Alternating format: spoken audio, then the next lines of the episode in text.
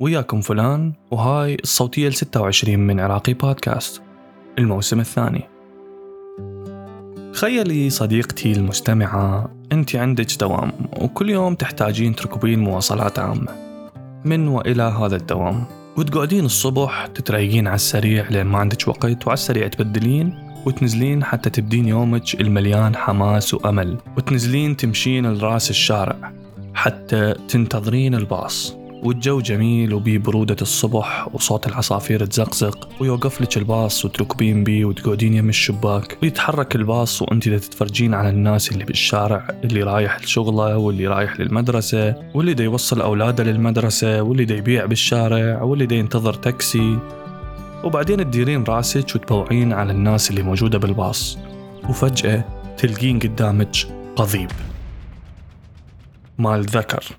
وهذا الذكر قاعد يلوح بيه قدامك ودا يباوع لك هنا انت ارتبكتي. ما تدرين شو تسوين. راح تفكرين شنو تسوين. وراح تلقين قدامك أربع خيارات. الخيار الأول هو أنك تسكتين. وهذا الشيء طبعا راح يخلي هذا المتحرش عبالة إنه هذا الشيء عاجبك وما فارق وياك. وراح يستمر بهذا الشيء ومن تروحين راح يلقي وحدة ثانية يسوي قدامها هذا الشيء وغير طبعا أنت هنا يومك خرب وحيظل هذا المنظر ببالك لمدة كلش طويلة. وإذا حكيتي لأحد ممكن يحط اللوم عليك أو ما يصدقك أصلا. وهذا الاحتمال كلش وارد.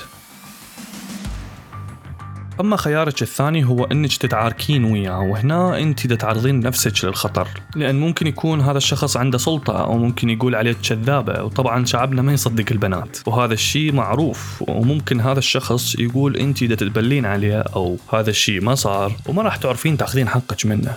غير إنه أصلا احتمال ما تكون عندك الجرأة لمواجهة هذا الشخص وخصوصا إنه المجتمع مربيك إنه ما يصير يكون أكو تواصل بينك وبين الجنس الآخر بس لأهداف محدودة وهي إنه يا أما يكون أحد من عائلتك أو بياع تشترين منه.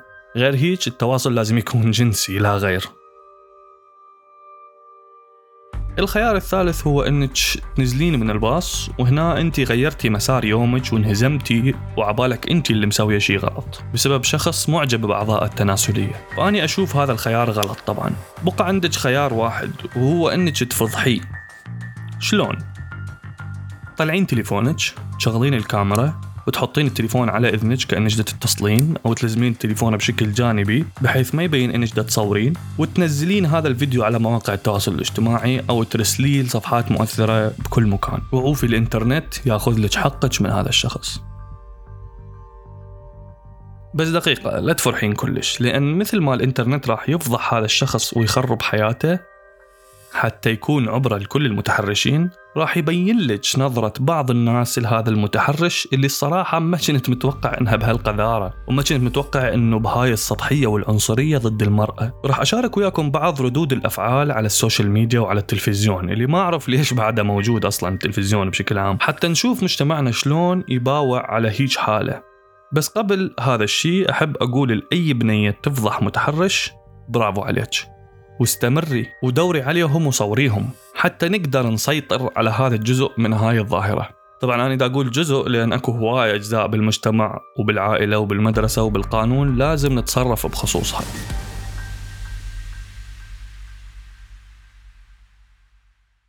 واحد من أهم الأجزاء اللي لازم نتصرف بخصوصها هو الإعلام اللي المفروض يكون مرآة المجتمع ويوصل الوعي للمشاهد ويطرح قضايا مهمة ويناقشها.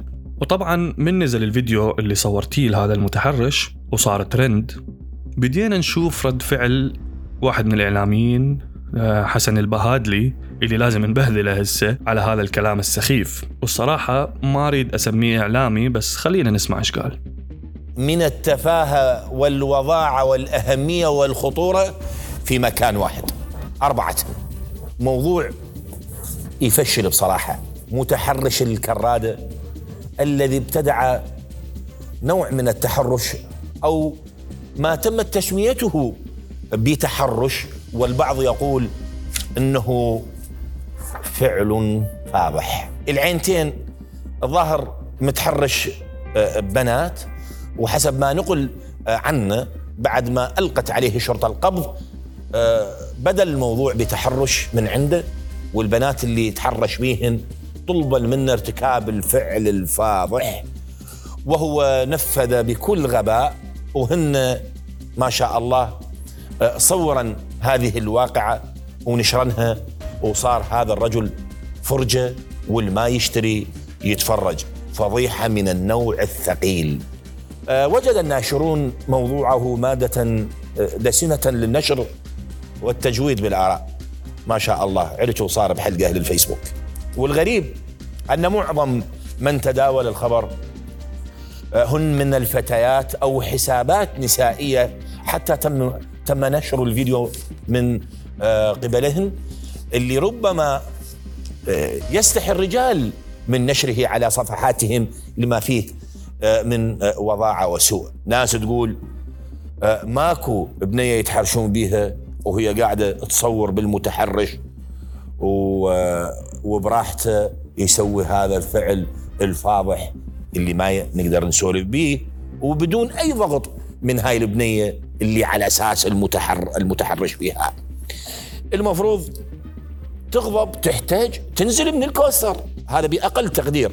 وإذا قلنا خجلت وهي مترباية وما ترد على هيك شكولات المفروض تسكت المفروض تسكت. بس تلزم الموبايل وتصور الواقعة بحذافيرها لا الظاهر هاي البنية خبرة. خبرة بالتصوير لا يروح بالكم بعيد. الشغلة اللافتة الأخرى هو اهتمام الفتيات أو حسابات نسائية مثل ما ذكرت بنشر الفعل والواقعة ووحدة أخرى اكتفت بنشر الفيديو وكل تفاصيل آه، متعلقة بالمتهم. اسمه عمره وين يشتغل؟ أظن بقى بس راتبه. ما كتبت شقد وهاي لو تعرف راتبه والله وداعتكم هم تذكر الراتب. المفروض تسكت. والله أنت المفروض اللي تسكت. وأني ما راح أسوي مثل ما أنت سويت وأتهمك إنك خبرة بالاستمناء بالأماكن العامة وتريد تاخذ راحتك بهذا الشيء. ويقول لك الرجال تستحي من نشر هذا الفعل الفاضح. حبيبي اللي يستحي من نشر هيك فعل مو الرجال وإنما المتحرشين والمؤيدين لهذا الفعل. واني هنا باسم الرجال أقول لك لا حبيبي ما نستحي ننشر هاي الجريمة. ونشارك بفضح هذا الشخص. أنت من كل عقلك تحكي يعني أنت مقتنع بالكلام اللي تقوله؟ لأن مصيبة إذا أنت مقتنع بهذا الكلام. المفروض تسكت. انت هنا تريد البنيه تسكت من تشوف واحد قاعد يستمني قدامها وهو دي لها أو تنهزم منه أو تقول شيء بس إذا لزمت الموبايل وقررت تفضح هذا الشخص فهي خبرة. الظاهر هاي البنية خبرة. خبرة بالتصوير لا يروح بالكم بعيد. وأدري بيك من قصدك خبرة مو قصدك خبرة بالتصوير. وعيب عليك. وعيب على القناة اللي مطلعتك إنك تتهم بنية تدافع عن نفسها ودا تسوي خدمة لهذا المجتمع بفضح هذا المتحرش. تدري هي لو مشتكية للشرطة بشكل مباشر وبدون ترند راح يكون سهل عليه إنه يطلع منها خصوصا إنه طلع منتسب بالشرطة. وتدري شنو الأسخف؟ إنه القانون العراقي يعاقب المتحرش بمدة لا تزيد عن ثلاث شهور أو غرامة مالية اللي هي 30 ألف مدري قد أو وحدة من هذني الاثنين. يعني تريدها تسكت أو تنهزم أو تشتكي وبالثلاث حالات هي ضيعت حقها. لا ومستغرب ولفت انتباهك بشكل كبير اهتمام النساء بنشر هذا الفيديو الفاضح. ما أعرف شلون ما افتهمت ليش البنات دا تنشر هذا الفيديو. أنا فهمك ليش وأتمنى تكون دا تسمعني حاليا. البنات تنشر الفيديو لأنه هم ملوا من التحرش اللي دي يتعرضوا له كل يوم بالشوارع والمواصلات والشغل ويريدون أي طريقة يخلصون بها من هاي الظاهرة المقرفة. أعتقد لقوا أمل ولو شوية بهذا الفيديو بأنه يقلل من هذا الشيء. لأن من ينشر هيج فيديو ويصير ترند وينفضح المتحرش المتحرش اللي بعده ما تحرش راح يفكر ألف مرة قبل ما يتحرش. هذا أولا. وثانيا أنتو ما تصدقون البنات من تقول أحد متحرش بيه وأكو تحرش وتشككون بيها. أنت عندك فيديو متصور وتشكك بعدك بالبنية. النوبل بنية تقول هيجي بدون دليل. أمثالك مستحيل تصدق. أتمنى أنه القناة تأخذ قرار بحقك. ولو أستبعد هذا الشيء لأن زدت لهم مشاهداتهم وما أعرف صراحة شنو توجه القناة. بس عبالكم هذا اللي صار بس هذا اللي صار بالبرنامج؟ لا طبعا. اسمعوا الضيفة اللي جتي للبرنامج اسمها سحر الهاشمي اللي هي المفروض قانونية. اسمعوها إيش قالت. وإذا تحرش ليش البنية راضية وتصور بكل أريحية؟ تفضلي. أكيد هو الفعل برمته مشين يعني. هي متقصدة تظهر هذا الشخص لل آه، يعني للعامة بأنه هو متحرش. البنت اللي تصوره يعني مثل ما تفضلت حضرتك إنه هي راضية. زين؟ إذا هي ما قابلة لازم تتخذ بحقها الإجراء القانوني من غير التشهير به يعني هي هم بالتالي ارتكبت خطأ يعني. طبعا إحنا نعرف كل الزين إنه إذا ماكو عقوبة راح المجتمع ما نقدر نسيطر عليه. بالتالي يجب أن تكون هناك عقوبات صارمة حتى اللي ينشر هكذا مقاطع فيديو لأن هو راح يساهم ببث السم بالعسل. يعني أني من اروج لهذه المقاطع. طبعا أني أقول غلط هذا الشيء لأن أني راح أنشر ثقافة غريبة على مجتمعنا العراقي وبالتالي راح تكون آه يعني فعل عادي. يعني مثلا اللي يقول أني عادي أتحرش وكذا وهي تصورني طبيعي يعني هي قابلة. ما أعرف هم وين يردون يوصلون. يردون ينشرون ثقافة غريبة على ثقافتنا العراقية الأصيلة. حتى البنية اللي كانت قبل سابقا حتى يمكن تستحي إذا واحد يتحرش بها تقول أني أكو أحد يتحرش بها أكو حياء لكن للأسف هسه وصلنا إلى مرحلة من الانحدار الأخلاقي للبعض. أني ما أريد أعمم. نعم. يردون يدخلون في ثقافة غريبة على المجتمع. ما يصير أني آه، أخذ قدوة الفيسبوك أو الماسنجر أو غيرها هاي مواقع التواصل الاجتماعي وأقتدي بها. وحتى البنيه هسه أني مثلا أتعرض إلى هكذا موقف يعني عندي مجال أقعد أصور. لو أروح أتخذ بحقة إجراء قانوني أروح أبلغ أقرب مركز شرطة أو أي شرطي واقف بالشارع هي الله العالم الظاهر هاي اللي كانت تصور هي شوية متونسة كانت. المهم. يعني المراه يجب أن تتحلى بالحياء بالخجل. آه، لكن مو أني أمنحها إنه هي تأخذ حقها لا تأخذ حقها آه، بالطرق القانونية وال يعني حتى العشائرية الممكن ما أقصد لك العشائريه يروحوا يلزمون سلاح ويرمون بيته. لا يعني اهلها يروحون على أهله ويقولون ترى ابنكم تحرش ببيتنا كذا. يعني حضرتك تعتبرين البنية اللي عندها أخلاق هي اللي كانت تستحي تقول أحد تحرش بيه. وما أعرف أنت شلون تقولين هيك الصراحة. أنا مصدوم. لأن البنية اللي تستحي تقول تحرشوا بي دا تشجع على التحرش. وتساعد المتحرش إنه ياخذ حريته أكثر بالتحرش وهذا اللي يخلي المتحرش يشوف هذا الشيء طبيعي وإنما من تصوره وتفضحه هذا الشيء أبد ما يشجع التحرش وخصوصا بعد ما تصير له فضيحة وينقبض عليه وكل الناس اللي تعرفه تعرف إنه تحرش هذا الشيء راح يخسره شغله وسمعته ومكانته فمستحيل تصوير المتحرش يشجع على التحرش مثل ما تقولين أنت إيش تقولين؟ أنا من كنت دا أسمع كلامك كنت أتمنى ما تقولين إنه البنية راضية وللأسف قلتي هذا الشيء.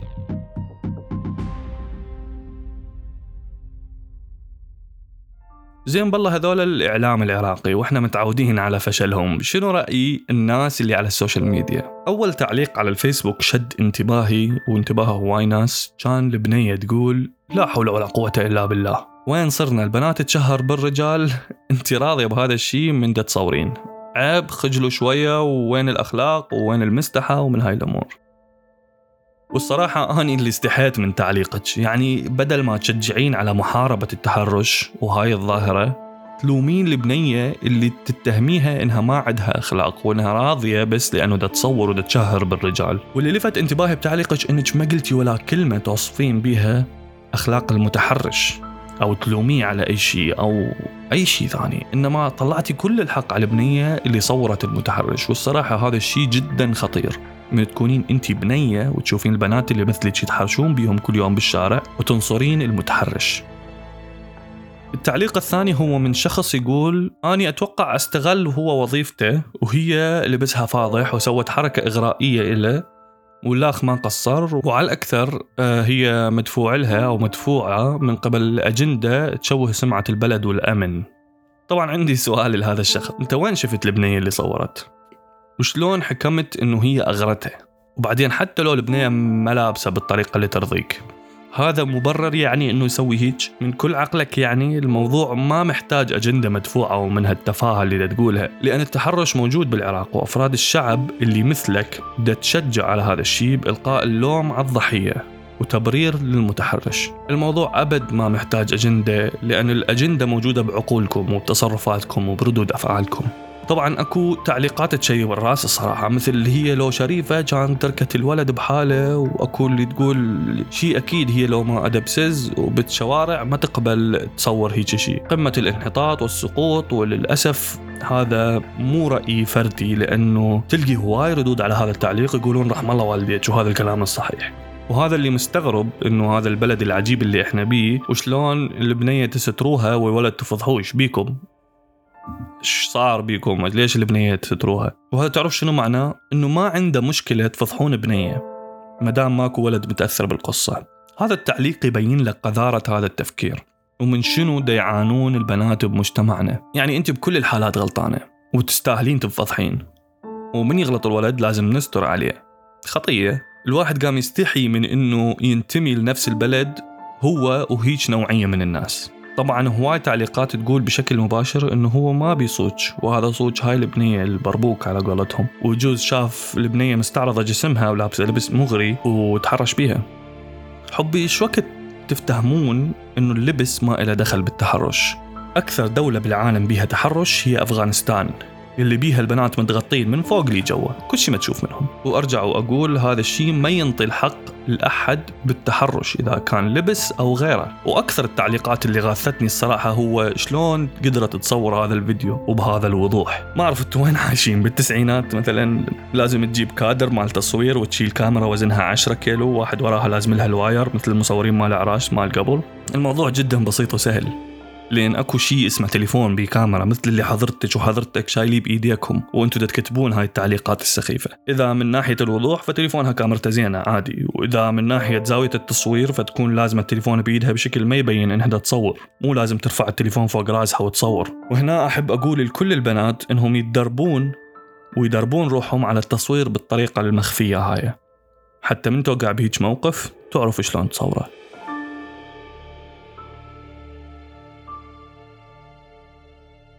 الصراحة التعليقات هواية وما تخلص والموضوع كلش مقرف وسخيف ويراويك شقد أكو ناس عايشين حوالينا عندهم فكر عنصري وفكر متحرش وفكر هجومي ومتربين على إنه البنية ممنوع تسوي شيء بالحياة غير إنها تسمع الكلام وإذا أحد اعتدى عليها لازم تستحي وتسكت وإذا حكت هي غلطانة. هذا الشيء لازم نلقيه له حل ولازم نحاول نقلله ونوعي الناس للتحرش وأسبابه وعواقبه وتأثيره على الشخص المتحرش به أنا من حسب نظرتي للمجتمع لاحظت وأنا صغير أنه المجتمع يشجع على التحرش إذا كان بشكل مباشر أو غير مباشر. يعني مجتمع الولد ومنهم صغار ما أعرف ليش مقتنعين أنه البنات تتونس من أحد يتحرش بيها. طبعا هذا الشيء الأطفال تأخذه من أهلهم أو من مدرسيهم أو من الرجال اللي حواليهم. وحب أصدمك بشغلة وهو أنه مجتمع الذكور ببلدنا وبالوطن العربي كل شيء ما يعرفون عن الإناث. وكل معلوماتهم عن الجنس الآخر هي استنتاجات توصلوا لها أو ورثوها من الذكور اللي أكبر منهم. يعني انت تخيل من اول صف بالمدرسة لحد آخر صف بالمدرسة انت ما شايف أي بنية بالمدرسة أو بحياتك. بالنسبة لك البنات عبارة عن كائن غامض فضائي وغريب وجسمه حلو. ولا تعرف شيء عن مشاعرهم أو عن طريقة تعاملهم ويا الأمور. وكل معلوماتك تاخذها من أصدقائك اللي بالمدرسة اللي هم كل شيء ما يعرفون مثلك عن البنات. أنا أتذكر بالمدرسة سمعت معلومات غريبة عجيبة عن البنات أيام المدرسة من الولد اللي حواليا. وبعدين من كبرت اكتشفت إنها كلها كلام فارغ. واكتشفت إنه اللي ينطوني هاي المعلومات ما يعرفون شيء عن مجتمع البنات. وخصوصا بعدين من تخلص مدرسة وتروح للجامعة أو شغل تنصدم بإنك ما تعرف تتعامل ويا الجنس الآخر والجنس الآخر ما يعرف يتعامل وياك همينة. راح تلقي روحك تتأتئ وكلامك مو مرتبط وما تعرف شنو اللي يصير تقوله وشنو اللي ما يصير تقوله للبنات. وهذا طبعا يوضح لك موضوع العلاقات الفاشلة اللي تدخلها أول ما تدخل الجامعة. لأن أنتوا الاثنين كل شيء ما تعرفون عن الجنس الآخر. وإنما معلوماتكم كلها مبنية عن معلومات استنتاجية. ونفس الشيء اللي من يتزوجون آه وأنتم بعدكم بالمدرسة أو هستوكم مخلصين. راح تشوفون فرق خبرة وفرق المعرفة والتعامل ويا الجنس الآخر جدا غريب. أنا أتذكر أستاذ قال لنا أنه البنات يحبون أحد يتحرش بيهم وهذا الشيء حسسهم بالأنوثة. وانصدمت إنه أكو بنات صدق فكرت بهاي الطريقة. طبعا هذا الشيء مو لأنه هو صحيح وإنما المجتمع وصل للبنية إنه هذا هو اللي راح يحسسك بانوثتك المجتمع نفسه اللي يدافع عن المتحرش ويلوم الضحية. ولازم نفهم إنه المعلومات اللي ناخذها من هذا المجتمع مو كلها صحيحة وبالعكس معظمها يحتاج إعادة نظر. وخصوصا المعلومات اللي جايتنا من الجيل اللي قبلنا. طبعا هذا مو معناه إنه الجيل قبلنا سيء. بالعكس أكو هواي أشياء نقدر نستفيد بيها من الأجيال السابقة. بس هم عندهم معلومات واستنتاجات مغلوطة ببعض الأمور. ومو شرط يكونون هم المستحدثيها بالعكس ممكن تكون جايتهم من الجيل اللي قبلهم. فلازم يكون أكو شخصية خاصة بجيلنا. وحتى نوصل لهاي الشخصية الخاصة بينا لازم نقيم كل التصرفات والاستنتاجات اللي جايتنا من أجدادنا وأجدادهم وأجداد أجداد أجدادهم. وحتى توصل لك الفكرة أكثر شركة أبل مثلا من تنزل آيفون بسنة معينة بالسنة اللي وراها تشوف شنو المشاكل بالايفون اللي قبله وتحاول تصلحها وتسوي له update ونفس الشيء ويا المجتمع. كل جيل يجي لازم يتعلم من أخطاء الجيل اللي قبله ويحاول يصلحها ويجددها ويسوي update حتى نقدر نوصل المجتمع اللي نقدر كلنا نعيش بيه بسلام ورضا. وما حد بينا يحس بالخوف أو الظلم أو الاضطهاد.